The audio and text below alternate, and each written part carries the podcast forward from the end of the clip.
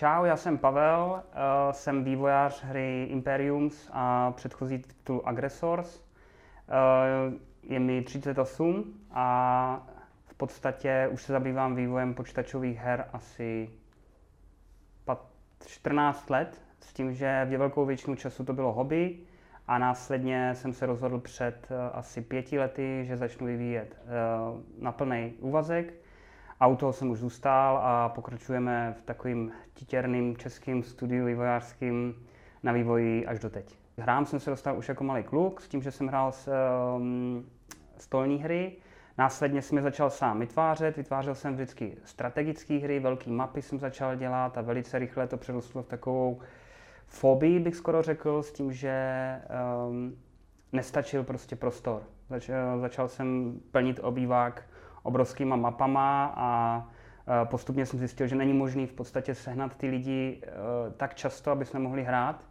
Takže přestože ty hry byly relativně dokončené, mohlo se hrát, tak se hrálo třeba jenom dvakrát za rok s tím, že um, prostě nenašlo se třeba 6-7 lidí na jedno, kteří jsou ochotní hrát dva dny v kuse. Tak jsem se dál uh, začal zajímat o programování, začal jsem programovat na Pascalu, když mě bylo 12-13 let a postupně jsem naprogramoval pár, eh, řekl bych, prototypů. Ani jeden se samozřejmě nikam nedostal, ale díky tomu jsem se vlastně nějakým způsobem eh, jsem začal s programováním a díky tomu jsem potom se o to zajímal i na střední škole a po střední škole jsem se rozhodl, že to budu studovat.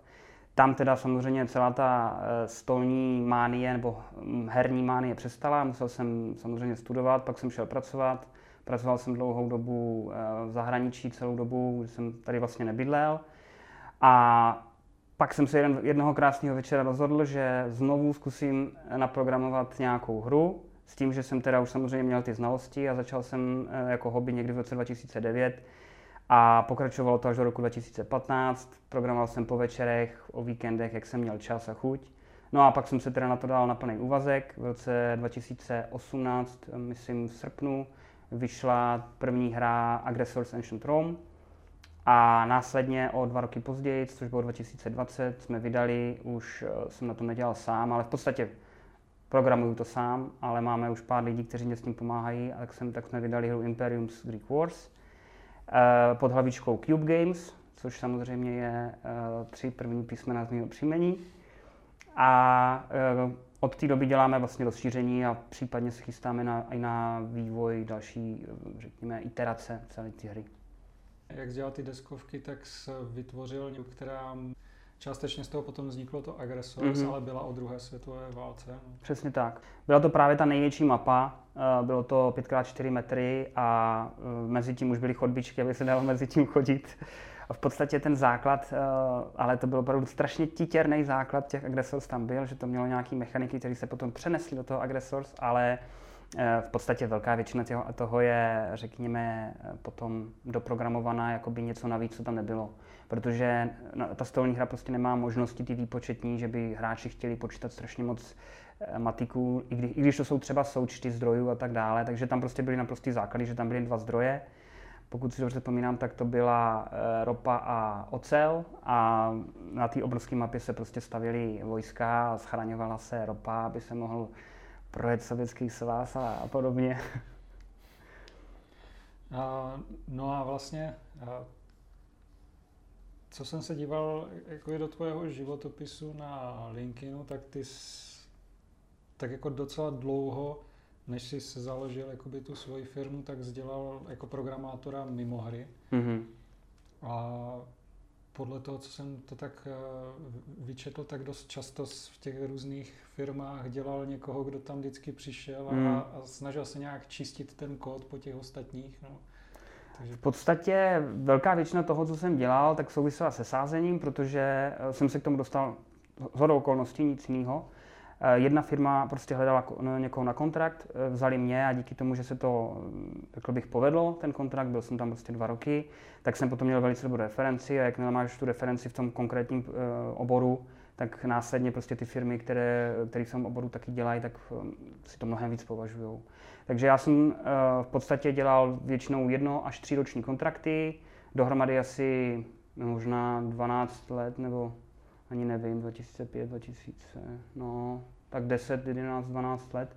S tím, že uh, jsem vždycky do té firmy přišel, jak říkáš, no, vždycky jsem do té firmy přišel, Uh, oni mě dali nějaké zadání, buď to bylo zadání, že se musí dát úplně kompletně nová komponenta toho jejich systému, anebo je potřeba nějakou komponentu vylepšit, nebo ne vyloženě opravit, ale spíš vylepšit. Řekněme, že to iteruješ na nějakou další verzi. A jakmile to bylo hotové, tak buď jsem odešel někam jinam, anebo mě dali úplně jiný projekt zase a tam jsem na tom dělal, takže takhle to fungovalo relativně dlouho. Hmm.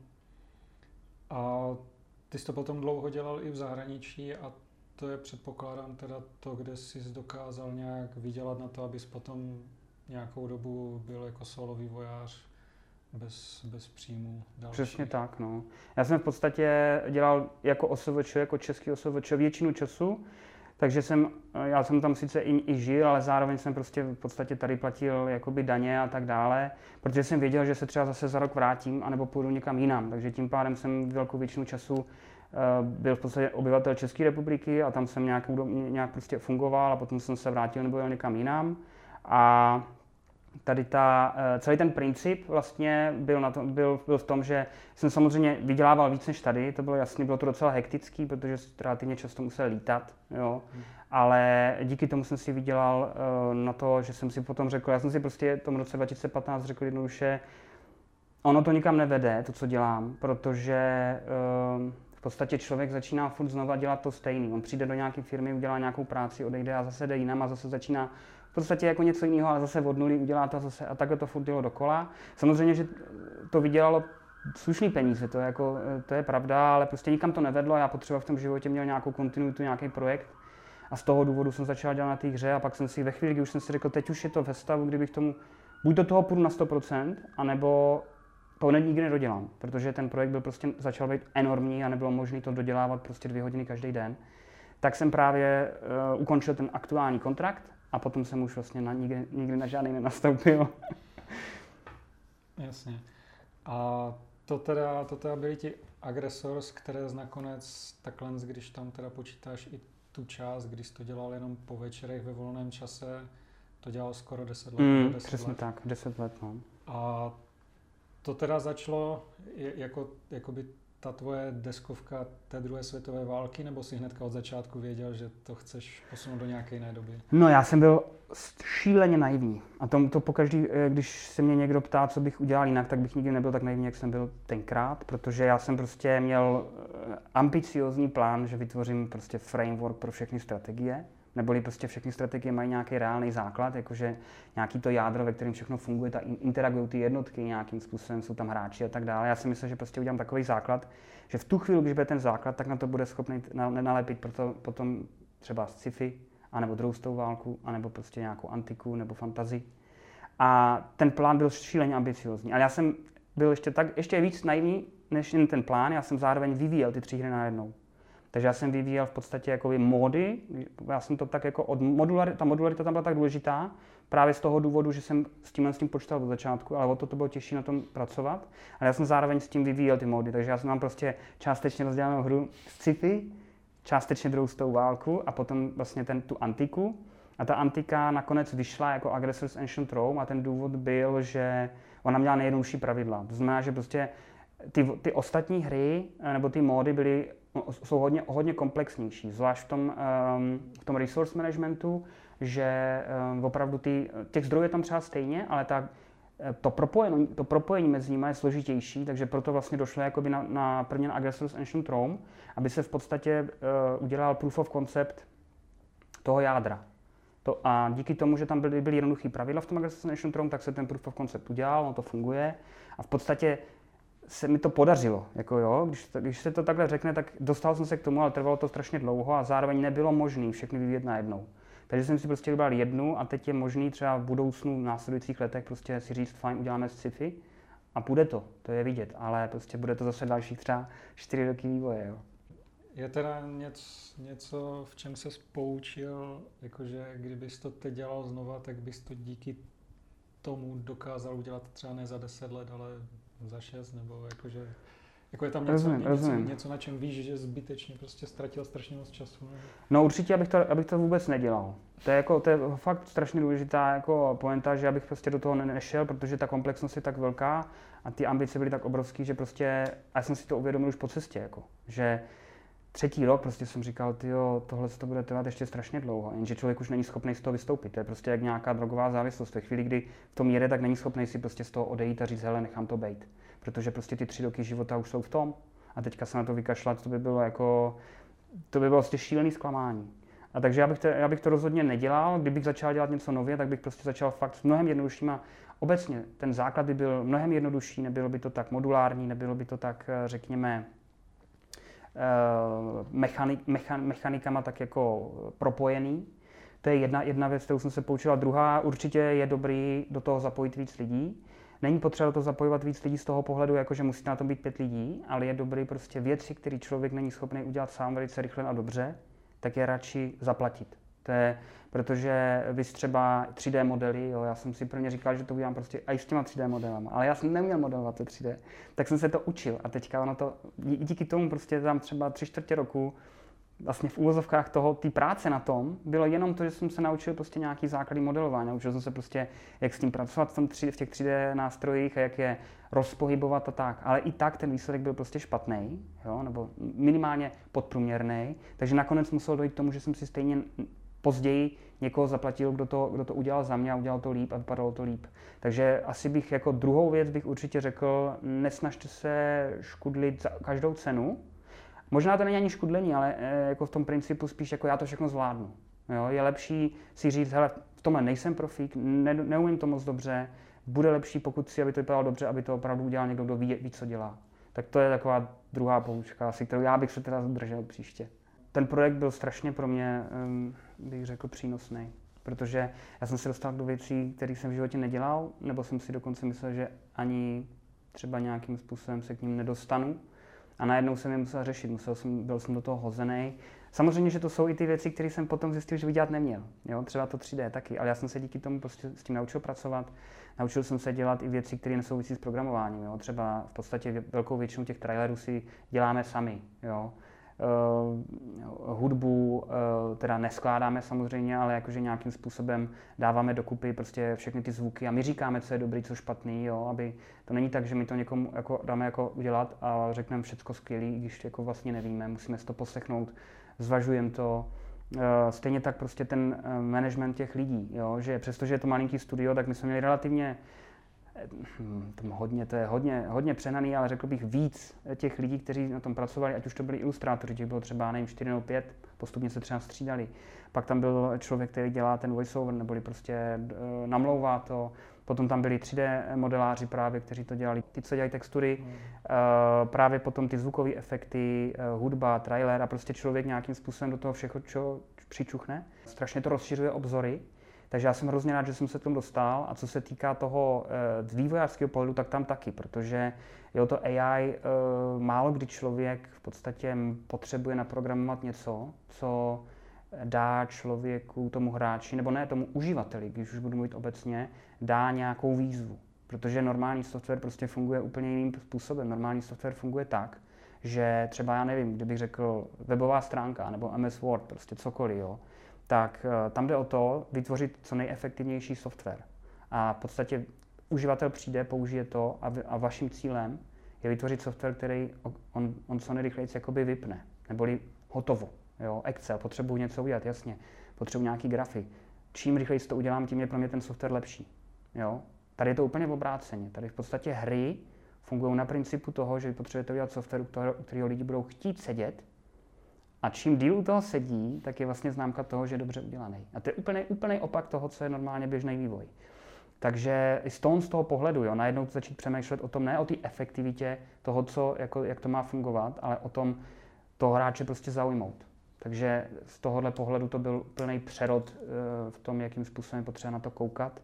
A samozřejmě jsem se dostal i technicky k věcem, který jsem dřív nepotřeboval, nebo jsem nějakým způsobem eh, nemusel tak detailně znát.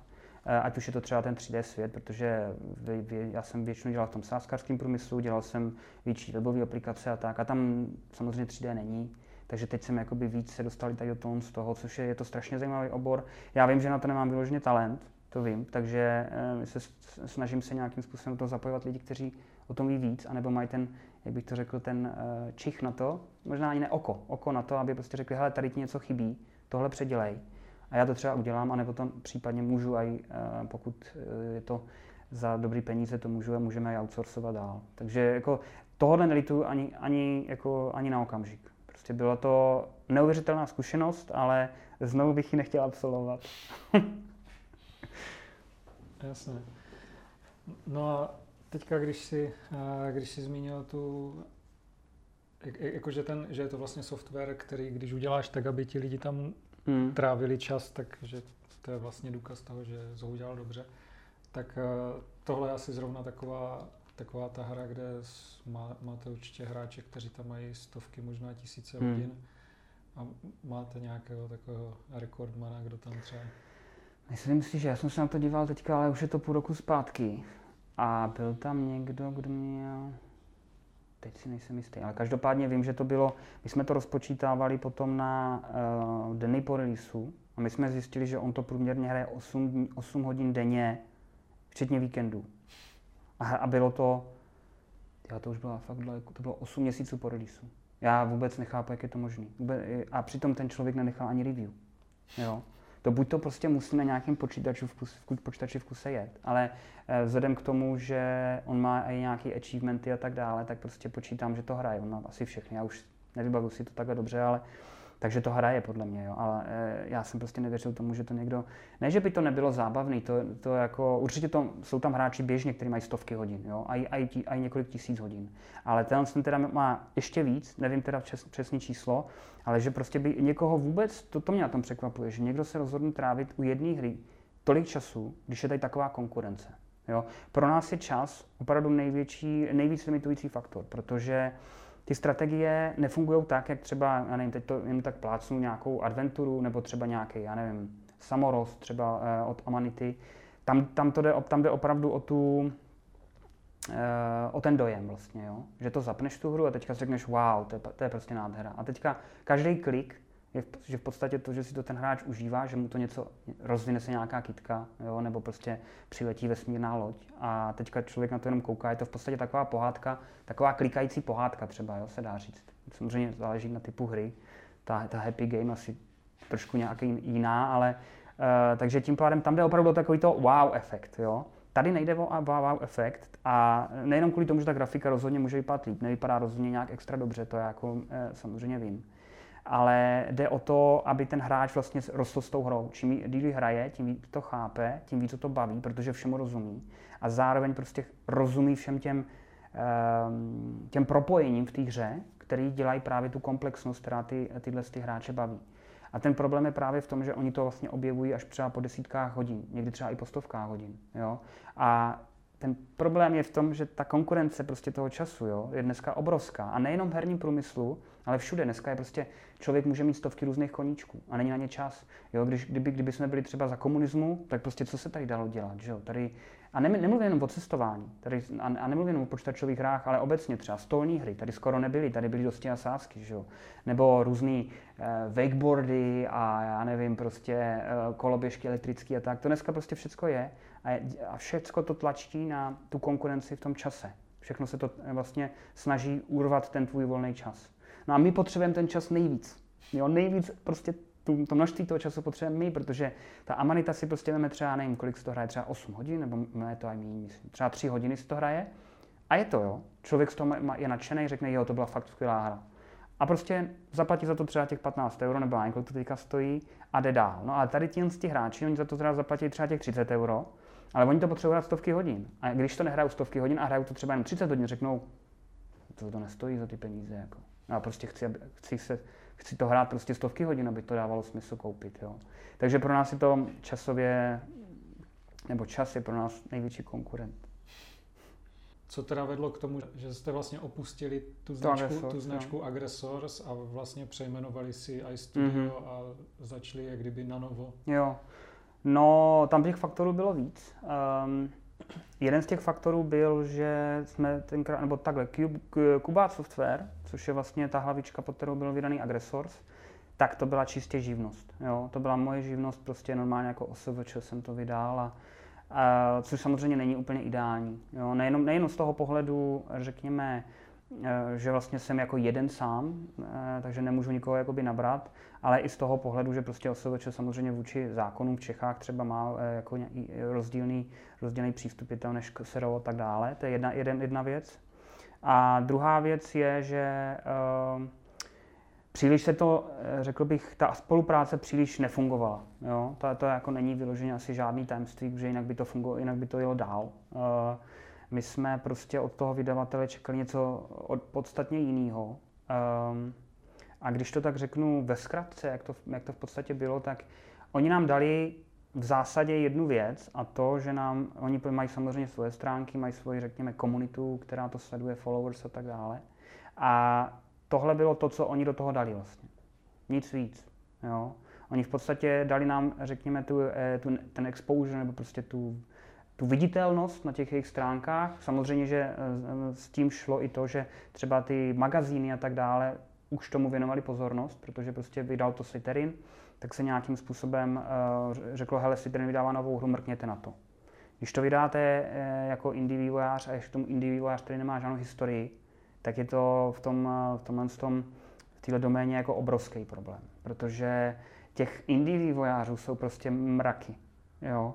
A pokud nemá člověk za sebou už nějakou hru, v ideálním případě hru, která je aspoň nějakým způsobem prodávaná, ne, a, a ještě k tomu i lepším případě, když je relativně dobře hodnocená, tak to nikoho nezajímá. To je prostě, to je prostě realita toho, z toho biznisu. A když se podívá, když někdo udělá statistiku na Steamu, tak prostě 90% těch her tam třeba nemá ani 10 hodnocení. Jo. To je, o tom ani většina hráčů neví, protože se ty hry nikde nezobrazují. Prostě není to jako doporučený jo, a tak dále, je to na dně listu. Už jenom to, že v tom upcoming v tom tabu na Steamu, tak tam jsou jenom ty nejlepší špeky. Jenom, jenom to se do toho dostat, do toho listu, dá relativně velkou práci indie vývojáři. ale ten den vychází desetkrát tolik her a ne to, co tam je napsané. Takže jako tohle, tohle je samozřejmě výhoda, kterou oni do toho dali, ale v podstatě oni do toho, oni do tomu přišli jako slepek houslím, protože oni vlastně nic jiného neudělali. Jo? Oni samozřejmě eh, posílali klíče, řekněme, eh, těm influencerům, oni udělali nějaký, eh, řekněme, limitovaný marketing, ale um, přiš, vzhledem k tomu, že v podstatě s kýmkoliv jsem se bavil, tak o tom vůbec nevěděl, tak to evidentně mělo relativně malý dosah. I v těch komunitách uh, těch hráčů se to relativně málo neslo, takže uh, byli jsme z toho prostě zklamaný. To, byla, to byl teda jeden důvod a druhý důvod je, že i technicky tam prostě byly z našeho pohledu velký problémy. Ten jejich systém nebo způsob, jakým to tam funguje, prostě byl, jak bych to řekl, neefektivní. A my jsme, my jsme byli nuceni tím procházet s nima, protože prostě, když se třeba dělal build nové hry, tak se to hodilo jejich build týmu a ten build tým třeba stalo se, že trvalo týden, než ten build tým prostě přinesl ten build, přitom ten build tým, nebo ten build sám o sobě trvá řádově minuty. Jo? Tam šlo o to, že to bylo v nějaké jejich jako frontě, a uh, ta fronta prostě někdy byla dlouhá. Já tomu rozumím, že oni mají spoustu her, já to chápu. Ten problém je v tom, že jestli mají spoustu her, tak tomu musíme taky přizpůsobit tu infrastrukturu. A jestli ji nemají přizpůsobenou, tak prostě čekat na nějaký build týden je prostě totální výsměch. My, když teďka najdeme, eh, nám reportuje někdo nějakou chybu, tak eh, já jsem schopný, řekněme, pokud ji teda samozřejmě hnedka najdu, to je druhá otázka, ale když ji najdu, tak my jsme schopni udělat ten build na ten Steam třeba během 10 minut. To je prostě něco naprosto, naprosto neporovnatelného vůči tomu, co bylo předtím. Takže eh, prostě ta spolupráce příliš nefungovala. A poslední důvod, proč eh, vlastně jsme od toho ustoupili, bylo, že eh, díky tomu, ono to je výhoda i nevýhoda teda, takže tohle se nedá vyloženě takhle jakoby, vzít negativně, ale ta hra už potom není toho vývojáře vyloženě. Jo? Záleží na smlouvě a nemyslím tím jako, že vlastnický práva. Vlastnický práva to je jiná věc, ale já mluvím o tom, že ten vydavatel má nějakou představu o tom, jakým způsobem se to bude prodávat, na koho to bude cílit, co to má umět eh, a vy můžete mít jinou představu. Jo? A teďka v tom tu chvíli, když už, eh, řekněme, jste na jedné lodi, tak se nedá říct, budeme to dělat po našem, anebo po jejich. Prostě každá strana chce něco a teď se hledají kompromisy. A když se hledají kompromisy, tak vždycky prostě jsou obě strany relativně nespokojené. Ne, že by byli nespokojení, ale jsou tam prostě věci, kde si řeknou, tohle bych udělal jinak. Takže my jsme v podstatě ten náš cíl, který, eh, nebo v té době ještě můj, prostě ten cíl, kam jsem tu hru chtěl dostat, tak najednou bylo, to bylo tažený jakoby někam jinam a eh, vůbec se mi to eh, jako nelíbilo. Takže tohle byl ten poslední důvod a upřímně byl to velký risk, protože jsme nevěděli, jakým způsobem se to bude prodávat, protože je, je, je fakt, že Imperium mělo mnohem menší pokrytí, řekněme, pres eh, novinama nebo prostě magazínama, bylo to, je to, bylo to vidět. Jo. Eh, ale na těch prodejích se to nepromítlo. Bylo to asi díky tomu, že už jsme měli prostě nějakou základnu těch hráčů, kterým se to líbilo, ta předchozí hra. A samozřejmě nevěděli jsme taky, jak moc ti lidi přijmou, že vlastně děláme novou jakoby hru, která vychází z té staré. Ono se to jako dělá běžně, to jako není nějaká, že bychom jenom my to dělali, ale tam šlo o to, jak moc to bude podobný nebo jak moc to bude rozdílný, aby to ty, vlastně ta hráčská komunita přijala jako za svý, že jo, tohle je prostě něco jiného. No, a ne to stejný, jako pře, přebarvený na modro prostě. No a dopadlo to všechno skvěle, nejenom co se týká, jako jak ty to hodnocený, ale i, i ty prodeje jsou, jako řekl bych, eh, minimálně na stejný úrovni, jo, jak bylo to, to Aggressors. A díky tomu máme možnost to dělat prostě tím způsobem, jak, jsme, jak chceme. A zároveň a i prostě ty věci, na kterých nás záleží, prostě děláme jinak, než dělají oni. Nebo děl, než dělali oni. Jo? Třeba oni nějakým způsobem cílili na, uh, řekněme, na nějakou notu těch hráčů a my cílíme prostě na jinou, protože si myslíme, že bychom měli cílit na tu. Takže tohle je ten důvod. Hmm. No a co jsou třeba nějaké ty herní mechanismy nebo ty, ty věci, které jste oproti jo. Aggressors úplně v Imperium překopali nebo změnili nebo vylepšili? Hodně, no tak uh, měli jsme nějakou zpětnou vazbu, takže samozřejmě to, co nějakým způsobem ty hráče nebavilo, anebo je to uh, třeba frustrovalo, tak to jsme buď, buď vyhodili, to byly ale většinou drobnosti, anebo jsme to minimálně uh, vylepšili, jo, tak aby ta konkrétní věc, která prostě někoho, někomu vadila a bylo jich třeba víc, tak to jsme, to jsme třeba prostě na tom zapracovali. Ale hlavně jsme tam přidělali nové věci, nové mechaniky, které tam předtím nebyly. A to si myslím, že hodně pomohlo, aby se na to ty hráči dívali jakoby na novou hru. A zároveň prostě eh, samozřejmě to období, to období bylo jiný. Ta mapa byla dvakrát tak velká, což samozřejmě eh, taky hraje, to prostě, to nebylo jenom rozšíření, jako jo, to, prostě to je větší mapa, než byla předtím, takže to není nějaký DLC, ale to je regulárně prostě něco nového.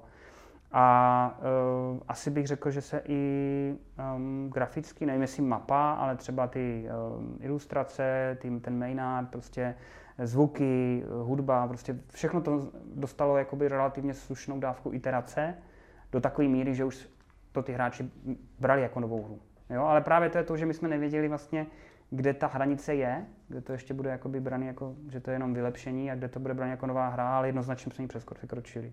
Takže dobře to dopadlo. Zajímavá věc je, že když si pustí Imperiums, tak tam je vlastně tutoriál, který, si, který je tak dlouhý, že ti vlastně nabídne i uložení v Myslím, myslím, že ten tutoriál trvá přes hodinu. Přes hodinu, no. No, ten tutoriál, mě, to je čistě, uh, byl můj nápad, uh, ten princip toho tutoriálu, tutoriálu byl, byl můj jakoby nápad, jak to udělat hráči, uh, řekl bych, uh, snáze um, pochopitelný, že uh, běžně to bývá tak, že tutoriál je vlastně nějaká externí součást té hry, jo? že prostě ne, nezačnu hrát novou hru, ale zapnu si tutoriál. Tutoriál mě vysvětlí tohle, tohle, tohle, a pak z toho tutoriálu jdu ven a třeba se zapnu další tutoriál. Jo? A zase, jo, jo, zase na něco zaměřený. A já jsem e, doufal, nebo ta myšlenka byla, že my v podstatě ten tutoriál uděláme jako součástí hry, ze který už potom ten hráč nebude odcházet a zároveň ten tutoriál bude mít příběh, který potom bude vlastně pokračovat. A z tohohle, pohled, z tohohle důvodu vlastně ty začínáš uh, hrát s tím tutoriálem a ono ti to říká prvních asi 10 tahů, co máš dělat, jak to dělat a tak dále, takže to je jakoby skriptovaný. Jo? A následně, jakmile ten tutoriál je u konce, tak ty prostě se, ti to řekne a nyní je to na tobě, přebíráš otěže, prostě my už nic neřídíme, budeme ti dávat ještě dalších potom tahu, pár tahů, je tam taková jako vždycky rada nějaká, jo? ale už to jdeš na sebe a, na, a ten hráč vlastně plynule přijde do té hry což eh, spousta, překvapivě to spousta hráčů jakoby ani nepochopila, že to je možný. Takže oni třeba prošli ten tutoriál a oni potom přesto začali novou hru. A třeba ten, ten stejný stát. Že to je tak, eh, řekl bych, netypický, že je to ani nenapadlo. Jo? což je teda škoda, ale je, to tam napsaný, že na konci, takže nevím, co s tím jako ještě dělat. Ale má to, má to teda výhodu v tom, že to opravdu má příběh, ten tutoriál, že tam napadnou prostě ty Atéňani jo, a teďka útočí na tebe a ty musíš zautočit zpátky, takže je, je to opravdu, ta linka je tam tím tutoriálem prolnutá, jo, toho příběhu. A ta nevýhoda je v tom, že v podstatě ten tutoriál je relativně dlouhý, protože normálně bývají ty mini tutoriály. To je takový teďka řekl bych skoro až trend že máš třeba 15 různých tutoriálů, každý trvá 5 minut. A ono to dává smysl z toho pohledu, že ten hráč jako není vyloženě nadšený, že musí dělat hodinový tutoriál. Je to tak, jako já to teďka vidím i tu nevýhodu toho, co se dělalo, nebo co se udělalo. A prostě přijde, přijde hráč k nový hře, zapne si první tutoriál, který mu eh, řekne prostě úplně jenom úplně totální základy. Ten hráč si to třeba spustí, hraje to půl hodiny, řekne, baví mě to, a když to baví a chce zjistit něco dalšího, tak se zapne další tutoriál a zase něco zjistí. No a my jsme to právě šli úplně v obráceně, takže ten tutoriál prostě zapneš, že jdeš v tom. Měl by se naučit relativně dost na to, abys tu hru hrál během té hodiny. Není to samozřejmě pokrytí všech pravidel, to vůbec jako se nedalo nebo nedá. Ale a následně můžeš rovnou už e, si zkoušet na té reálné mapě. E, takže tím pádem bylo nutné, aby to zároveň se dalo ukládat. No, takže tím pádem ten tutoriál, vlastně ten jeho stav nebo ten průběh se uloží a můžeš si, to, můžeš si tomu zase vrátit. Eh, což eh, nebejvá u těch tutoriálů. No. To je vlastně zase výhoda, no, ale já nevím, jestli to příště uděláme opravdu, jestli se dostaneme k nějaký nový, řekněme, mm, ani na iteraci, ale verzi prostě celkově, tak uh, hodně, hodně vážně popřemýšlím o tom, že ten tutoriál prostě bude dělaný jinak. Přestože mně se ten princip líbí. Uh, už jenom z toho důvodu, že může si člověk říct jasně, je to hodina. Je to hodina, hodina je relativně jakoby hodně naraz, ale když se za hodinu jsi schopný naučit prostě, řekněme, třetinu všech pravidel té hry, tak to není vůbec moc. Protože když si vezmeš, eh, kolik tam těch pravidel je, a zároveň tady se prostě tomu hodinu věnuješ a zároveň jako má to nějaký i příběh, že se ti to snaží jakoby zpříjemnit vlastně, jo, ten tutoriál, tak mě ta hodina nepřijde zase tak moc. Jo. Když, když nad tím potom strávíš třeba desítky hodin, tak eh, už jenom to, že ti to řekne věci, na které bys přišel třeba až po těch desítkách hodin, tak už to samo o sobě vlastně je, je náznakem nebo uh, je tím krokem k tomu, že to bude víc bavit od začátku a ne až prostě po 30 hodin, hodinách, protože zjistíš, jak něco funguje. Hmm. Ale jo, jako je to, je to těžký. Já upřímně musím říct, že uh, jedna z těch věcí, který, na které přicházíme v podstatě každý den, je, že my musíme neustále dělat kompromisy, co se týká toho, co um, ti hráči chtějí, anebo, anebo co jim dát. Protože uh, Oni někteří jsou právě tak, že chtějí jenom obarvovat ba- jako tu mapu na tu svou barvu, jo. Jiní právě chtějí tu výzvu, jo.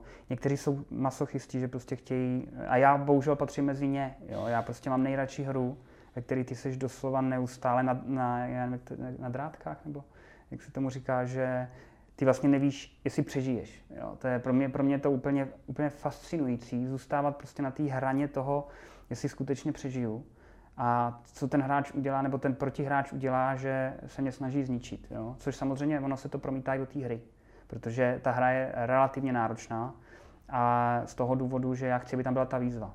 A ty, ne každý hráč to má rád.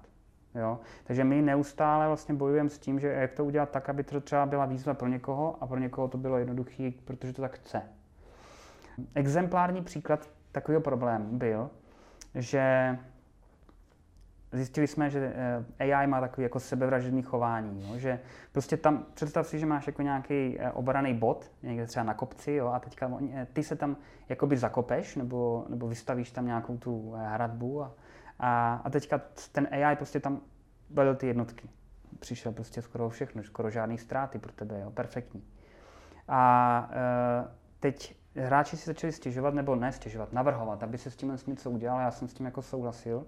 A teďka my jsme eh, teda dlouho testovali prostě systém, který eh, tak trošku jako v třeba tom tradingu, jak je risk-reward ratio, prostě kolik získám eh, a kolik ztratím tady tím útokem, jak, jaký je risk, že to přežiju. Tak se to dlouho jakoby testovalo, nějakým způsobem jsme přišli s nějakou formulí, která to dokázala vypočítat. A, a tak se znova testovalo, jo. A byl tam jeden hráč. A co udělal, že jo? Zase pěkný místo, obrním se tam, nebo prostě zabedním se tam a, tak, a čekal. No. A teďka tam přišel počítačový hráč, no. A co dělal počítačový hráč? On dělal to samý. On se obednil, opevnil na druhém kopci. on se opevnil na druhém kopci, protože on věděl, že by to bylo sebevražedný. A eh, prostě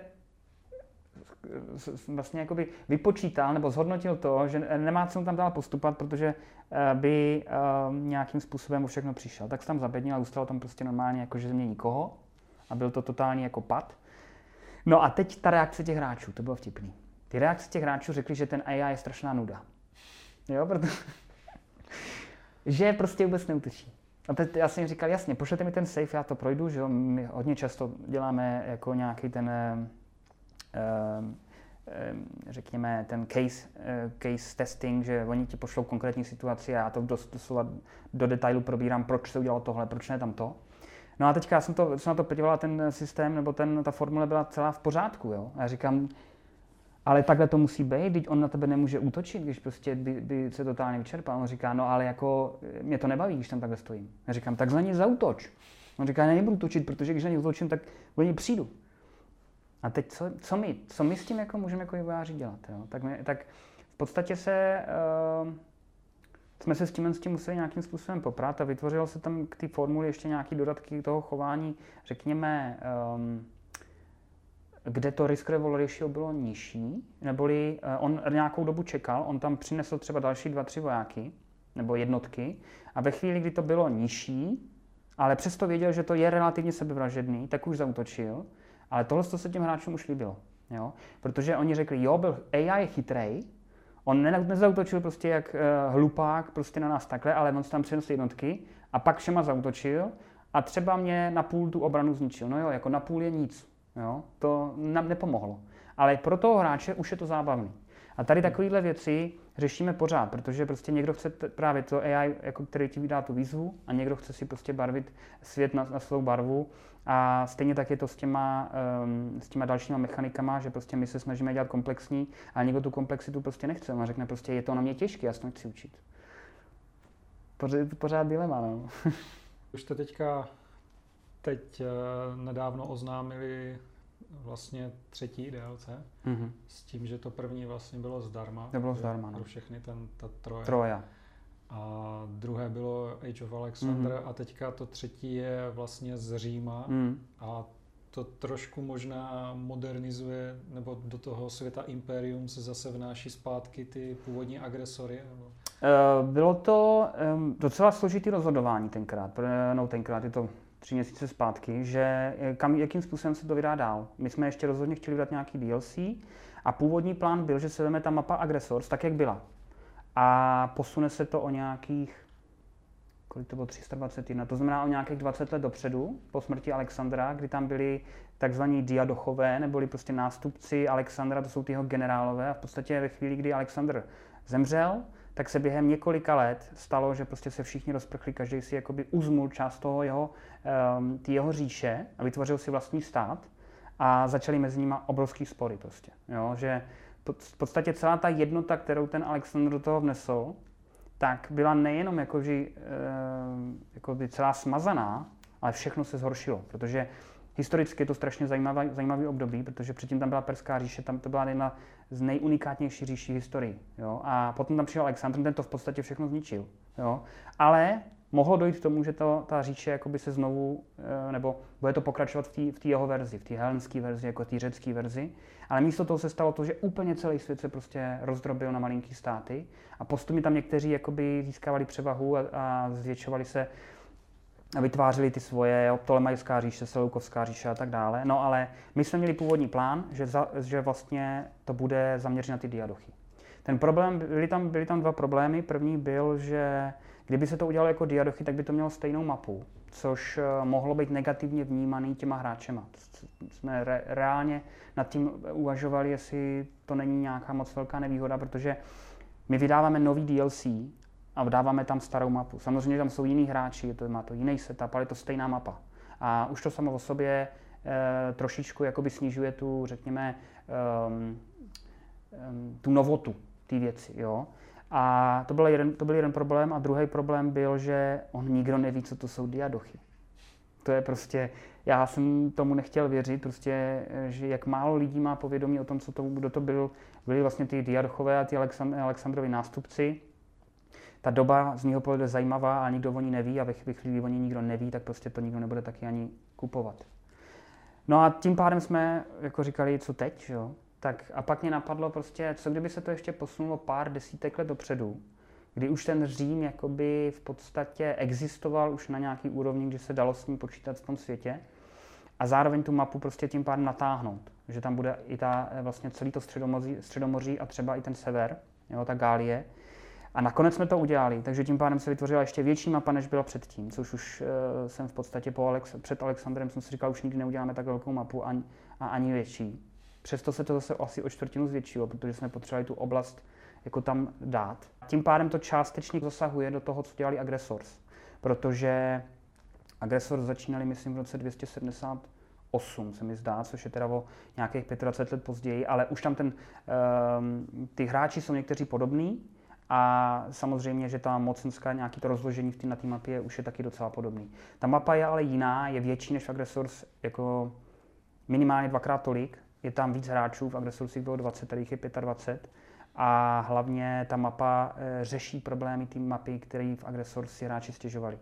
V Aggressors byl e, relativně dost, e, bych řekl, nelibě eh, nesený těma hráčema, že je tam jenom to středomoří, ale třeba nad těma Alpama už nic není, neboli tam není Gálie.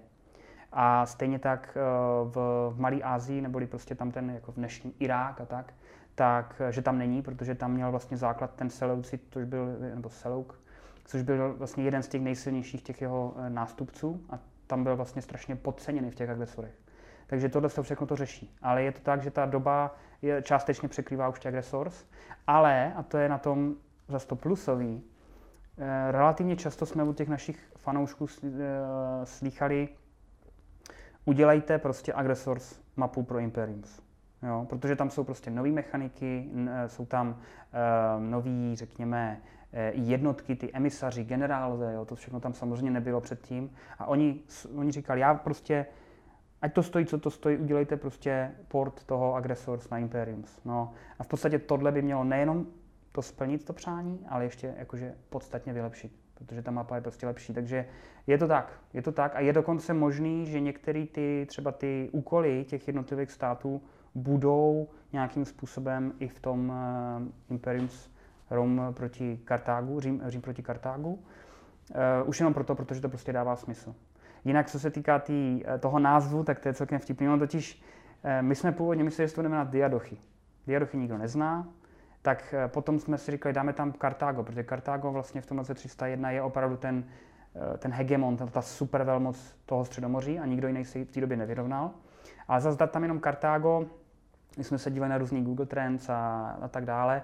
A prostě to Kartágo sice je nějakým způsobem vyhrávaný, jo, ale relativně málo. No a proto prostě jsme se rozhodli to dělat ten Řím proti Kartágu. Je to v podstatě marketingový tah, nic jiného, protože Řím byl v té době pořád strašně slabý, sice už nabíral na síle, ale nedal se vůbec s Kartágem srovnat, nedal se srovnat ani s Řeckem, jo? ale nemenuje se to Řecko versus Kartágo. Prostě je to, je to, je to, je to trošku, jakoby, uh, bych řekl, podvod, nebo možná ne podvod, ale jako prostě využili jsme to marketingově. Je to, je to tak. Hmm. No a ty jsi teďka mluvil hodně o té historii, tak eh, jak dlouho vám třeba zabírá vůbec, eh, nebo je to nějaký tvůj koníček tady to období, že o tom tak víš, anebo musíš reálně trávit nějaký čas tím, že zjišťuješ, jak to tehdy bylo, abys to pak do toho mohl?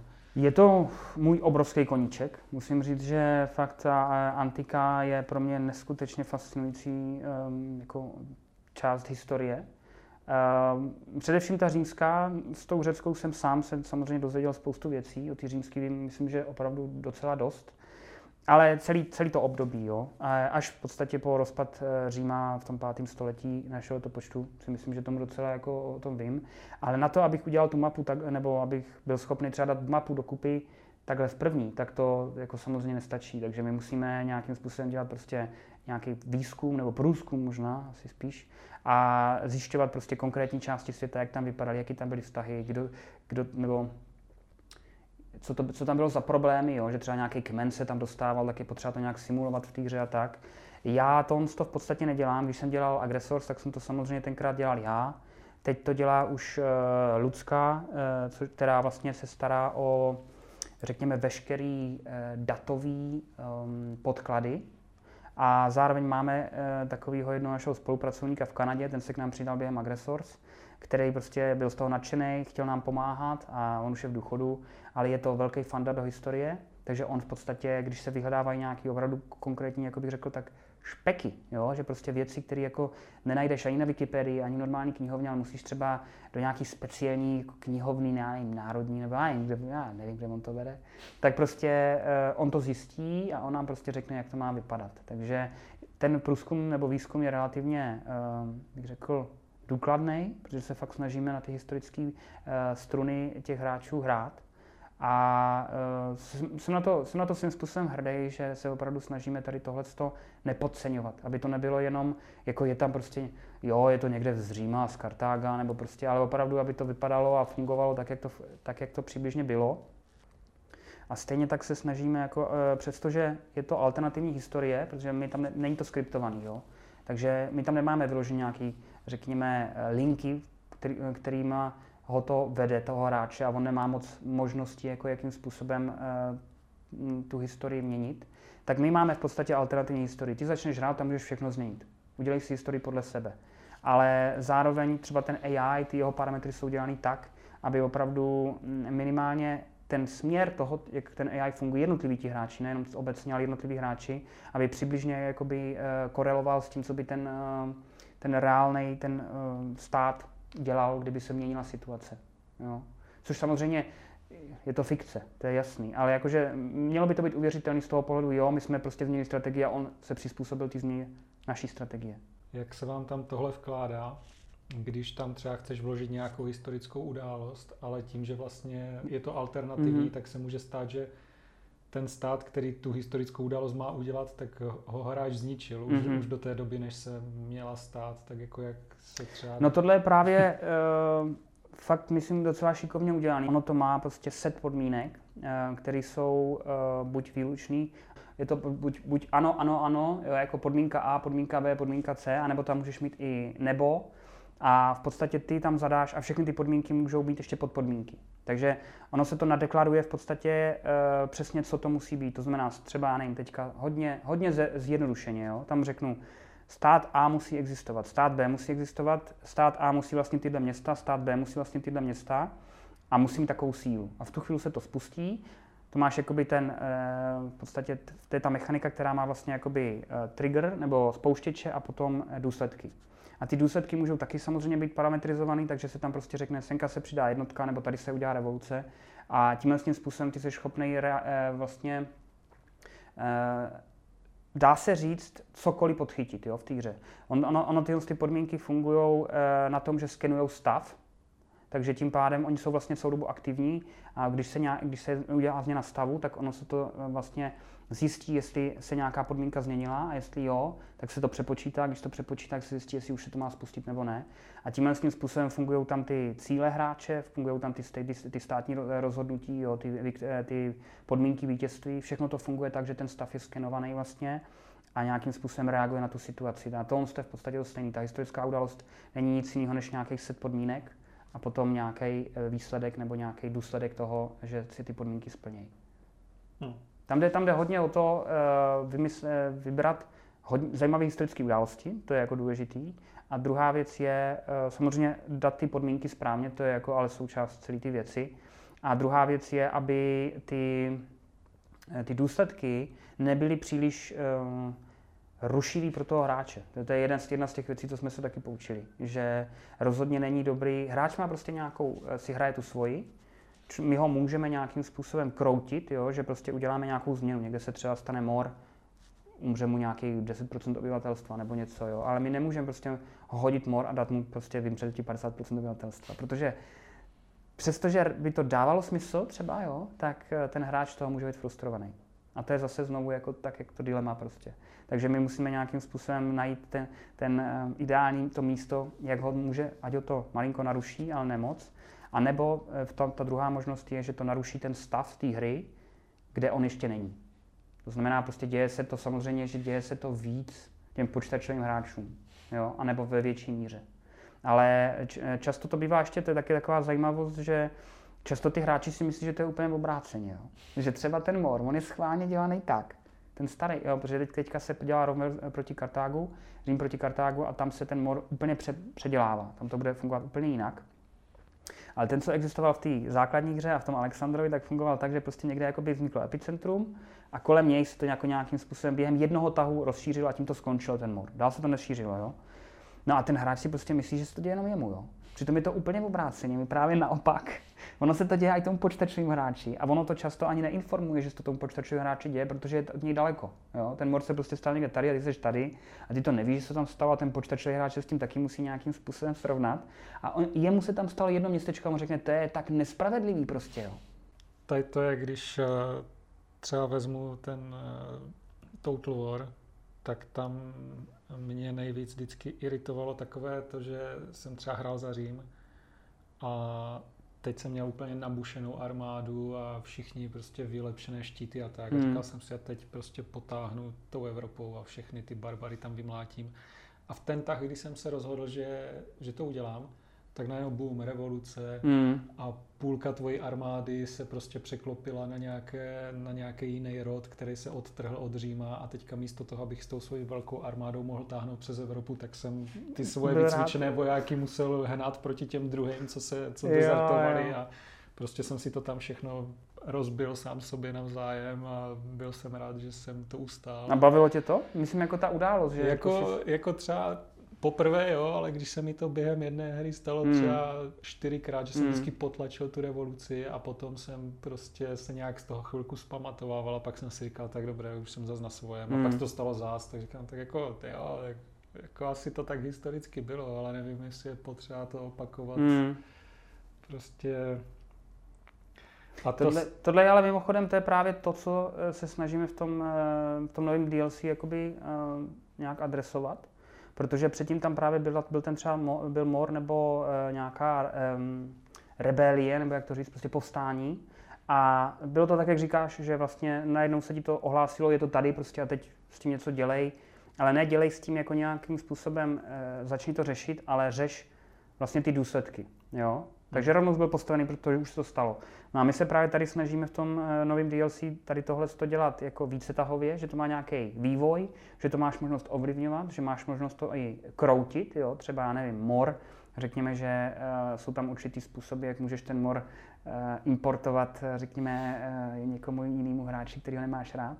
A tohle právě to, že to bylo takový poučení pro nás, že pokud už chceš nějakým způsobem hráče řekněme, um, penalizovat, jo, nebo nějakým způsobem uškodit, protože třeba je moc silný, nebo já nevím, jo, tak to musíš udělat tak, aby on viděl ten vývoj. Aby viděl, proč se to stalo, aby viděl, eh, jakým způsobem jsem se k tomu dostal, a ne, že mu najednou prostě ho, ho um, jenom mu řekneš, hele, půlka země je fuč. no. A no teďka, když jsi říkal, že ten mor můžeš importovat, tak uh, jako je v plánu, že to půjde fakt využít jako taková mechanika, že třeba máš slabší armádu, tak ji schválně nakazíš a pošleš ne. někam, ať to roznáší? Nebo... Takhle ne. Je hodně dlouho, eh, jako bylo by to hodně zajímavý, protože by to byla v podstatě taková taktická, úplně nová taktická vrstva, ve které ty nebojuješ jenom na základě nějaký síly, nějaký, řekněme, um, vývojového stupně ty své armády, ale mohl bys použít i tohle. Ale Vzhledem k tomu, že se to historicky, to byl ten hlavní důvod, že se to historicky nikdy nedělo, protože to prostě bylo neovedatelné a hlavně ty lidi neměli ty znalosti o tom, jak to, jak to vlastně funguje. Jo? Nebo prostě, že se to přenášelo tak a tak, tak uh, jsme se, do, jsme se o to upustili. Takže v podstatě tam se ten mor přenáší, uh, jenom v rychlosti, se tam přenáší čtyřma způsobama. První je takový ten organický přenos mezi městama, a ten právě může být přeshraniční, protože prostě ty lidi, kteří tam žijou nějakým způsobem spolu, uh, se dostávají do kontaktu, ať už kvůli tomu, že prostě si směňovali zboží, anebo jenom kvůli tomu, že prostě taky existovaly hranice, na kterých prostě byli, já nevím, řekové a římani a, a, a ty lidi prostě nějakým způsobem tam uh, se dostávali prostě běžně do kontaktu. Uh, druhý způsob je, že se může nakazit vlastně voják, tvůj voják nebo tvoje armáda ve městě, které, která už je nakažená, a pak to jakoby převést naopak do jiného svého města, to je vlastně druhý a třetí způsob, že nakazí město jednotku a jednotka město, ale funguje to jen v rámci tvých jednotek. A je to právě kvůli tomu, že by to byl strašný, jakoby, nevím, jak se to řekne česky, exploit, řekněme, zne, zneužití no. nějakého pravidla, že v podstatě by někdo to začal vyloženě používat tady tím způsobem, že by zajel prostě s nějakou úplně jednotkou, kterou může klidně nechat totálně zlikvidovat, ale která by byla nakažená morem a zautočila by na nějakou jednotku prostě nejlepších legionářů a najednou oni by prostě všichni vymřeli na, na mor. Jo? A vzhledem k tomu, že by to vytvořilo fakt obrovskou, obrovský potenciál na to, že se to takhle bude zneužívat, tak uh, jsme se eh, tady od toho jako odklonili. Ale je tam právě ta čtvrtá možnost a to je z mého pohledu fakt byl tenkrát skvělý nápad, že tam jsou prostě obchodní cesty, neboli obchoduješ s různýma státama a oni obchodují podle takových jako tras, které se vytváří na základě prostě toho, kde to je nejrychlejší nebo nejbezpečnější a tak. To se vytváří automaticky, to neděláš ty, to dělá ta hra. A v případě, že eh, jeden z těch, eh, řekněme, těch bodů, odkud to jde nebo kam, je nakažený tím morem, tak v podstatě se tam jakoby eh, ta, ten, ta, ta, ta analogie v té v historii je v tom, že prostě tam měl nějaký ten obchodník, který byl nakažený z toho jednoho města a vzhledem k tomu, že to vedlo podle nějaký trasy a tam byly nějaký města hnedka vedle té trasy, tak oni třeba tam potřebovali přespat nebo prostě doplnili, já nevím, jídlo, jo, nebo a, a jeli dál. No a tím se to mohlo roz, rozšířit. A tímhle tím způsobem v podstatě i přesto, že uh, je ten mor, jako řekněme, já nevím, v Itálii třeba řádí ten mor, v té hře teďka, jako jak to máme udělaný, tak se může dostat prostě do Egypta. Jo, je to kvůli tomu, že tam prostě vedou ty obchodní trasy a rozšíří to obchodní trasou. No a ty máš možnost určitým způsobem, spíš asi jako ne úplně přímo, ale eh, ovlivňovat, kudy ty trasy vedou. A tím, že to ovlivňuješ, tak ty máš možnost vlastně ji nakroutit tak, aby vedla kolem těch nepřátelských uh, jo, těch přístavů a tím to můžeš uh, jako tam dostat. Ale jako přímo, tak jak jsi říkal, že bys vzal tu jednotku a prostě posunul někam k hranicím a řekl, haha, dostanete mor, tak to nemáme. Jo, jo, takže to spíš spočívá v tom, že musíš hodně strávit času v té diplomatické části, mm. abys prostě vytvořil nějaké ty stezky a potom doufal, že teda se to rozšíří to, dřív, než no, tě ta armáda tak. přijde zničit. Mm. Je, to, je to jako opravdu nepřímý způsob, jak eh, tomu pomoct. Hmm. Je takový zvláštní slovo v tom eh, kontextu moru pomoct, ale jako pomoct rozšířit. Jasně. Já jsem strašně rád, že eh, můžu si dělat, můžu, můžu dělat ty věci tak, jak chci, a ne, že mi někdo říká, co mám dělat, ale zároveň mě strašně chybí ten kontakt s jinýma vývojářema. Že um, v podstatě nikdo jiný na tom jako ne, ne, nepro, neprogramuje to nikdo. Jo? Jako jsme hmm. i nás pár, ale zároveň uh, nikdo nerozumí kódování. A teďka normálně to máš v práci, v každé práci to máš vždycky tak, že když se ti něco jako fakt povede, víš, jako že prostě něco naprogramuješ anebo něco vyřešíš, tak prostě třeba eh, na kuchyňce prostě si řeknete, hele, tak jsem to vyřešil tak a tak řeknu, tak to se dělá teda fakt vymakaně.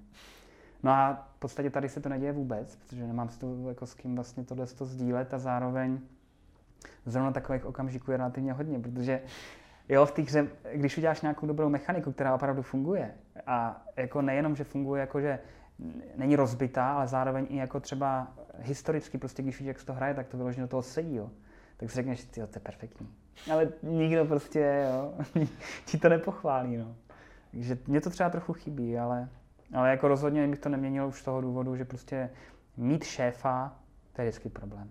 To je jako, protože on ti řekne, že jak máš dělat a, a ty nechceš a nakonec se třeba zjistí, že si měl pravdu, víš, že prostě, stalo se mi to kolikrát na těch kontraktech, protože v podstatě uh, já jsem tam samozřejmě byl jako externista, nebo jako že člověk, který ne, nezná celou tu infrastrukturu jejich a oni jsou zvyklí prostě tady uh, tam ti říct, co máš dělat. No a ty jim prostě řekneš, eh, když máš nějakou tu práci, tak jim řekneš, dobře, já to můžu udělat takhle, ale když to udělám takhle, tak tam bude taková, taková, taková chyba. A vy to potom budete muset řešit. A nebo, a nebo to prostě eh, ne, třeba nebude ani chyba, ale bude to prostě mít nějakou, um, řekněme, nebude to ideálně uh, připraven na nějaké rozšíření, který pravděpodobně stejně budete muset udělat. A on řekne mi to jednou, udělej to tak, jak jsem řekl. Tak to uděláš. A jako dobrý, jako udělal jsi to tak, jak chtěli, všechno v pohodě a oni prostě přijdou třeba ještě během, v rámci toho kontraktu jsi tam byl, jo, třeba za, jenom za dva měsíce řeknou, tady tohle to se musí dodělat a, a teďka máš nejlep, největší chuť jako říct, ale toto je přesně to, co jsem říkal prostě, že se to takhle jako bude muset potom předělávat. Předělej to. a tohle to vlastně odpadá, že jo? když děláš ten vývoj a nemáš toho šéfa, tak prostě děláš to tak, jak ti to přijde nejlepší. No. Ono to nějak extra nevydělává, nebo takhle ne, nevydělává. No to v podstatě vydělá asi tolik, jako kdyby ten někdo normálně chodil do práce. Jo, možná o malinko víc, ale tam je zase to riziko, protože ty nevíš, jako, že to bude, bude to nes, nebude, jo. Vlastně hmm. jdeš do toho rizika s tím, že dva roky něco děláš a pak nevíš, kolik, to bude, kolik ti to vrátí vlastně, jo. Že kdybys byl někde v práci, tak ti to třeba vnese víc. Ale jakože dobrý, no. Držíme to, bych řekl, dá se takhle fungovat zatím. Jo, nějakou dobu to bude se prodávat ještě třeba tak dobrý, pak musíme přijít s něčím novým zas. Ale t- tam strašně moc hraje prostě roli to, že si děláš na čem, na, na čem ty chceš. Nikdo, nikdo není nad tebou. A třetí věc je právě, že tam je ta kontinuita toho, že děláš ten projekt. Ten projekt prostě nějakým způsobem roste a v podstatě se dá jako to metaforicky srovnat jako s nějakým dítětem, který máš a neustále ho něco učíš. A, a vlastně postupně si čím dál tím častěji říkáš, že to je dobrý. jakože, že už něco umí, víš, jakože... Uh, ještě jedna věc, co mi na tom přijde taková jako super zajímavá a co si myslím, že je pro vás jako docela obtížná a zároveň to třeba spousta hráčů ani nevnímá, je, že zase, když to srovnám s tím Rome Total War, nebo s jakýmkoliv Total War, tak tam máš vždycky velkou mapu, kde je spousta států, mm-hmm. Ale hratelných je třeba jenom několik mm-hmm. a máš, ty ostatní jsou tam pak jako, že takové ty, co máš buď to zničit nebo něco ale u vás vlastně je každý ten státeček, jakkoliv velký, tak je hratelný. hratelný no. A jak, jak je třeba tady to těžké, a, a jako máte nějaké data, jestli ti hráči reálně vůbec za ty, jako jestli se vám to vyplatí na tom trávit čas? Jako, um, no tak my bychom ty hráče stejně museli jako v podstatě udělat. Protože on za ně hraje ten počítačový hráč a ten počítačový hráč taky potřebuje, aby, aby dokázal s ním přežít. Je mu to sice jakoby jedno, když tak mu ale musíš tam udělat ten základní, ten setup taky, jo. Já v podstatě ani moc nerozumím tomu, proč ty hry to limitují. Já nerozumím tomu, proč ten Rom Total že možná jako, že mají v plánu to vydat jako DLC, že na něj můžeš hrát. Jako, že tam je ten business model jako zatím nějaký, který, který vlastně ti řekne, odemkneme ti to, jo. Hmm. Protože jinak to nedává až tak moc velký smysl, jo. Je tam několik, řekněme, aspektů, který se dají potom použít jako na vysvětlení toho, proč to ty velký nebo jiný tituly nedělají. První je, že to může frustrovat hráče, že ty si zvolíš prostě místo toho, aby zhrál za Řím, tak si zvolíš třeba, teď plácnu prostě nějakou mas, královský, masilský prostě. A ono je tak malý, že tě, to nakonec, že tě nakonec téměř vždycky jakoby, uh, někdo porazí. Nevidím na tom nic špatného, jo? Pro, protože uh, vybral si stát, který prostě byl outsiderem a z toho pohledu si ho asi vybral z toho důvodu, že chceš si vyzkoušet tady ten, ten, ten, ten typ hry nebo ten, ten, um, tu pozici. Takže to nevidím jako výhod, nevýhodu, ale může se to stát, že toto je ten důvod. A druhý důvod je, že oni to nechtějí balancovat. To je, že my, my, my třeba, když děláme ty státy, tak i ten malý stát by teoreticky měl mít možnost to vyhrát, ale samozřejmě, že ta obtížnost toho, nebo to, co hráč musí umět, aby za něj vyhrál, je vždycky jiná. Ne, ne, nedá se to udělat tak, že prostě hrát za, já nevím, za Kartágo, za, na obtížnost třeba eh, normál, jo, nebo běžnou a e, za, zároveň prostě to bude stejně těžký to vyhrát tu hru, jako když hraješ prostě za třeba to království masilský. To samozřejmě nejde. Ale e, můžeš ty hráče na to upozornit, řekneš prostě obtížnost je taková, taková, když si zvolíš tomu stát a tím pádem prostě oni už e, vlastně přebírají tu odpovědnost za to, že ví, že je to, je to obtížný. Jo. A ten balancing my teda děláme tak, že opravdu každou tu frakci prostě testujeme několikrát eh, od začátku až do konce na různé, eh, řekl bych, eh, obtížnosti. A ve chvíli, kdy víme, že se to prostě nedá už za jednu, na nějakou tu obtížnost, tak, tam, tak mu přidáme něco, jo, třeba počáteční zdroje, anebo mu přidáme třeba zlatý důl, nebo prostě něco tak, aby byl schopný přežít. Ale samozřejmě, že čím horší ten, ten původ, nebo čím náročnější ty, tu frakci si vybereš, tak tím víc tam hraje roli i to štěstí. Protože samozřejmě ty hráči v jedné hře se můžou vrhnout na tebe, z toho důvodu, že tam prostě máš zlatý důl a, a jin, v jiných hře se můžou vrhnout na někoho jiného, který tam má taky zlatý důl a jdou tam, jo, protože třeba potřebují zlato. Takže tím pádem hraje tam roli i to štěstí, ale zároveň prostě ne, nevidím důvod, proč to těm hráčům jakoby omezovat, protože uh, tohle je ta znovu hratelnost, je v podstatě jeden z těch um, nejdůležitějších rysů tady těch her, že opravdu um, mnohem lepší je, si myslím, že když hráč si zahraje prostě třeba i Round Total War, jo? Uh, když si zahraje Round Total War prostě za Řím, perfektní kampaň, hraješ si třeba, teď to je jedno, třeba 20-30 hodin, jo? A následně si, si řekneš, zahraju si znova a zahraju si prostě třeba, nevím, za Kartágo. Jo? Je to z mého pohledu mnohem zajímavější pro toho hráče, než když si řekne, tak se hraju znova, no ale musím si zase hrát za Řím. Akorát budu hrát jinak. A tady to on to právě přidává strašně té hře podle mě z toho, že ten hráč si opravdu může vyzkoušet a i různý herní styly. A to on to třeba na tom uh, novém DLC bude skvělý, že tam je těch 25 hráčů, ale je tam fakt těch herních stylů, který ty jakoby musíš uh, měnit, je, je hodně. Takže tím pádem prostě za Kartágo, který eh, v podstatě je na vrcholu své moci, tak tam je to jednoduchý. Naopak eh, jsou státy, kterým prostě nějaký zdroje chybí, tak musí jít buď obchodně, hodně po konkrétní jako výměně, nebo naopak se musí dostat třeba na nějakou část té mapy, kde ty zdroje jsou ještě dostupné a tak. Takže jo, je to, je to rozhodně něco, co zachováme a zároveň si trošku mě překvapuje, že to nezachovávají nebo nejdou tím, s tím směrem i jiný ty hry. Hmm. No a ještě další věc, co vy tam teďka přidáváte, je to myslím, tam to jsou ty kočovné kmeny mm. vlastně, že, a ty fungují jak jako dají se, a, protože třeba když se zase vrátím k tomu Rome, tak tam to bylo, že tam byli nějací ti mongolové mm. a oni se v podstatě furt objevovali znova jo. a znova, že jo? protože vždycky se na kraji mapy objevila hromada Mongolů mm-hmm. a třeba je tam někdo zastavil, vymlátil a oni za za pár tahů se tam objevila další mm. hromada. A... Tady to, to s těma Mongolama třeba, eh, to podobně, něco podobného se dělo i v, v té základní mapě toho Řecka. A to z toho důvodu, ono to jakoby dává smysl a já eh, a rozhodně to mně nepřijde jako výtka té hře, protože jako samozřejmě ta mapa je omezená, ale zároveň jako by normálně nekončila. A ty Mongolové prostě tam opravdu přišli z velké dálky, takže tady to dává smysl, bohužel pro toho hráče znovu. Je to v podstatě jenom frustrace. Jo? Když vemeš ten důsledek toho, poprvé to může být zajímavý, podruhé to může být zajímavý, ale pokud to děje celou hlu, tak prostě ten hráč zase řekne, je zase Mongol. A prostě a zase musí tam, jo, Uh, ale tady těma migr- ty migrující kmeny, co jsou v tom uh, Římu proti Kartágu, tak tam je to dělané o hodně jinak. Je to v podstatě tak, že my od začátku to, co se vydalo to Imperium, tak se neustále rozšiřuje to, jakým způsobem tam fungují, řekněme, takový ty nezávislé města.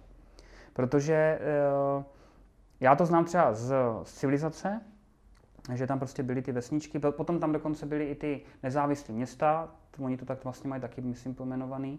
My to máme jako nezávislý národ, teda to je jenom jako, aby se nekopili úplně, ale uh, a oni mají nezávislé města, pokud si dobře vybavuju. A prostě ty města nějakým způsobem tam byly a tvořili, řekněme, um, nějaký prvek uh, pozastavení nebo zpomalení expanze. Jo? Bylo tam nezávislé město, ne, moc si s ním nemohl interagovat, lim, jako limitně mohl, ale málo, ale zároveň prostě nebylo tak jednoduchý ho dobít, jako kdyby tam prostě byla jenom nějaká vesnička. Jo? Ehm, eh, a my jsme tady v tomhle tom jako eh, si myslím, že je opravdu dobrý to rozšířit, protože těch nezávislých národů nebo nezávislých kmenů bylo fakt relativně hodně a oni hráli velkou roli v té historii. To nebylo tak, že byl tamhle jeden a když ho obejdeš, tak můžeš prostě dobít ten zbytek, jo. Ale už od začátku vlastně od vydání té základní verze, tak oni se o ten svůj, um, tu svou oblast se starají, jo? že prostě je tam to město a ve chvíli, kdy jako e, ty do něj vstoupíš, nebo do toho okolí toho města vstoupíš, tak oni tě z něj vyštípou. Jo, že pokud tam, taj, pokud tam tu jednotku necháš, tak oni na ně začnou útočit, dokud ne, nebude pryč. To znamená, oni si jakoby drží tu svoji hypotetickou hranici.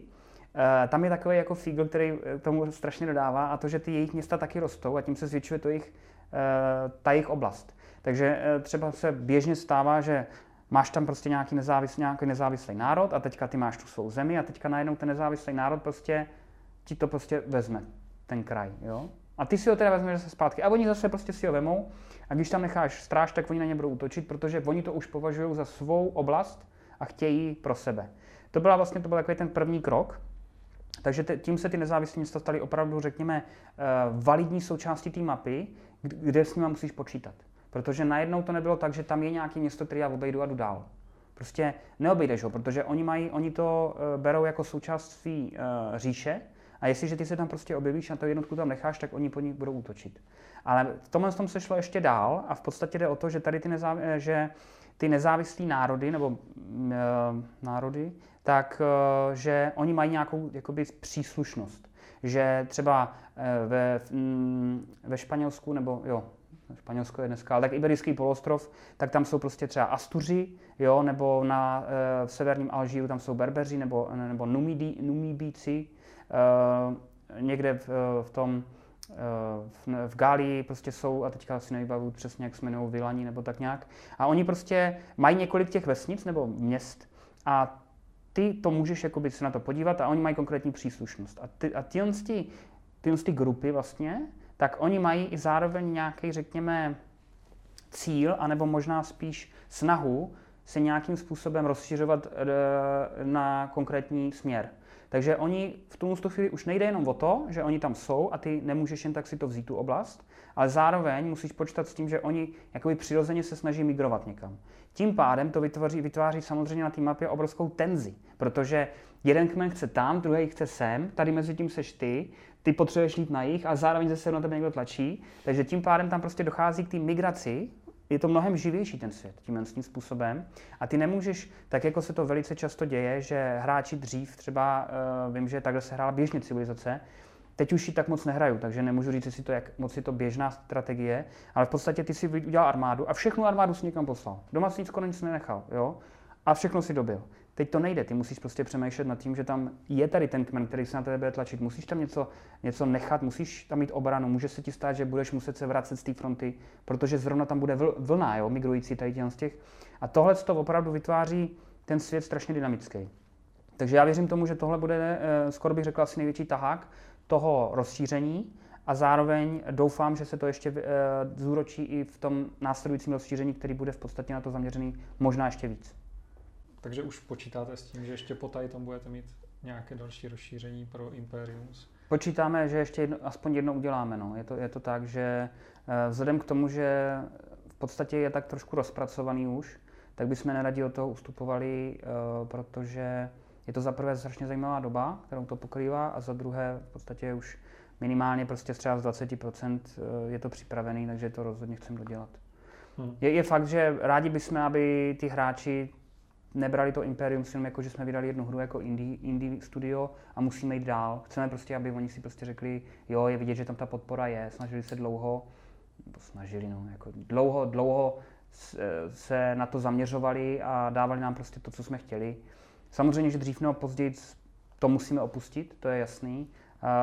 A už jako nějakým způsobem řešíme, jakým způsobem to půjde dál, na co se zaměřit a tak, ale každopádně to DLC ještě minimálně jedno bude, i po tom Římu a uh, hodně se na ně těším, sám osobně. No a to jsem se tě zrovna chtěl zeptat, jestli ty vlastně jestli jsi agresor dělal nějakých třeba 10 let hmm. a teďka od té doby, co to vyšlo, tak pořád děláš na Imperiums a vlastně ještě s tím, že jsi tam víceméně jediný programátor, takže fakt jako na tom děláš uh, pořád. Hmm tak eh, baví tě ještě vlastně tady ten žánr pořád, jako že jestli další hru bys chtěl taky strategii, anebo jestli už třeba po těch, já nevím, 15 letech seš tím tak eh, znavený, že bys fakt jako radši dělal střílečku nebo um, něco. jako ten žánr mě neuvěřitelně baví. Já eh, v podstatě, já si nemůžu vyloženě úplně představit, že bych dělal jiný žánr. Umím si, umím si představit, že by se ten, ten žánr trošku jako namíchal s jiným, že by se do toho ty prvky nějakým způsobem dali uh, Možná bych řekl třeba trošku jako roleplaying, jo? že by tam prostě byly nějaký konkrétní uh, os, mm, ne osoby, ale figury, jo? které by měly nějaké speciální vlastnosti a tak. Tak to si umím představit, ale zároveň jako těžko si představím, že bych dělal úplně něco jiného. A rozhodně mě to baví. Mě to baví, protože už jenom z toho důvodu, že vlastně ty možnosti toho, toho jádra jsou čím dál tím větší a je jednodušší na to něco nového navlíct. Takže tím pádem ty možnosti se vlastně jakoby otvírají postupně, když tak řeknu. Jo? Že to jádro funguje, máme to vyzkoušený a teď je možný prostě na to dávat takový ty třešničky na dortu, kterým těm hráčům třeba se bude ulíbit mnohem víc než jen ten základ. Takže určitě doufám, doufám teda, že doufám, že Cube Games přežije, to každopádně. No a doufám, že uh, ta iterace, kterou teďka jakoby začínáme nějakým způsobem plánovat, takže bude rozhodně nabídne um, zážitek o prostě o 50% lepší, protože budeme zaprvé eh, pravděpodobně portovat na nový engine, nebo nový, no jako jiný, no, modernější, což by to mohlo hypoteticky odevřít i pro třeba pro konzole, ale to je jako otázka, ale pořád jako, když máš novější engine, tak máš větší podporu, e, může to být rychlejší, vypadá to líp a tak dále. Za druhý prostě se bude předělávat ten systém, jak vypadá mapa, bude to navíc na hexagonech, ne na čtverečkách, byly by tam detailnější modely eh, a to jádro, jakoby, to funkční jádro, tak to zůstane stejný. Jo. To, v podstatě to je to, na čem se, to, co se neustále rozvíjí. My, obchod tam bude, možná tam e, bude, budou nové diplomatické možnosti, další, jo, že třeba teďka tam zatím je třeba jenom, nebo je tam obchod, můžeš měnit zdroje, máš tam různé e, aliance, e, smlouvy, máš tam možnost udělat konfederace, federace, ale může tam třeba být i to, že tam bude jakoby propojený obchod a diplomacie, že bude prostě, hele, nabídnutí prostě 10 zlata za to, že e, mi dáš, já nevím, tady to, tady to území, jo? nebo mě ho přenecháš. A nebo tam může být, budu s tebou v míru ve chvíli, kdy ty uh, mě budeš dávat každý tak třeba tři zlata. Tam prostě se propojí ta diplomacie s, s, tím, um, s tím obchodem nebo s těma zdrojama a takovéhle věci tam jako budeme přidávat, ale to jádro zůstane stejný a bude se na něj dál nabalovat. To je právě to, že opravdu ten sen se v podstatě jako splnil, že se vytvořil ten framework a teď je potřeba právě teď je potřeba to jako využít. Jasně. A tohle, to, co jsi říkal, tak to ještě pořád jako myslíš, že takhle dramaticky ještě změníte to Imperium, nebo to už si trošku zabrousil do, toho, do té další hry? Uh, to DLC um, ehm, přinese určitě, nebo to, to, to, co ještě není oznámené, tak to určitě přinese nějaký, řekněme, novinky, uh, ale rozhodně to nebudou tady ty dramatické novinky a teď teda mluvím opravdu o tom, že pokud to všechno půjde a nějakým způsobem budeme schopni i to uh, zafinancovat, tak uh, to bude ta nová hra, která ale doufám, uh, bude pořád jako nést ten název Imperium. Byl bych rád, kdyby to Imperium prostě bylo něco jako franšíza, tak jak je Total War. Jo, hmm. samozřejmě, že nedá se to srovnat rozpočtově, nedá se to srovnat prostě tou velikostí, ale rád bych, aby to prostě existovalo jako značka, která se ponese dál. Jasně. Tak jo, tak na tom si myslím, že je takové hezké to uzavřít, že ti popřeju, aby, aby to dopadlo a aby se to DLC povedlo. Jednak to oznámené, ten Rome versus Carthago a i to, mm. i to, co ještě už máš v hlavě, ale ještě není oznámené. A abyste potom jako mohli pokračovat s dalším, s dalším Imperium třeba v jiné době. No? Jo, doufám, doufám a děkuji za rozhovor. Nebo za pozvání.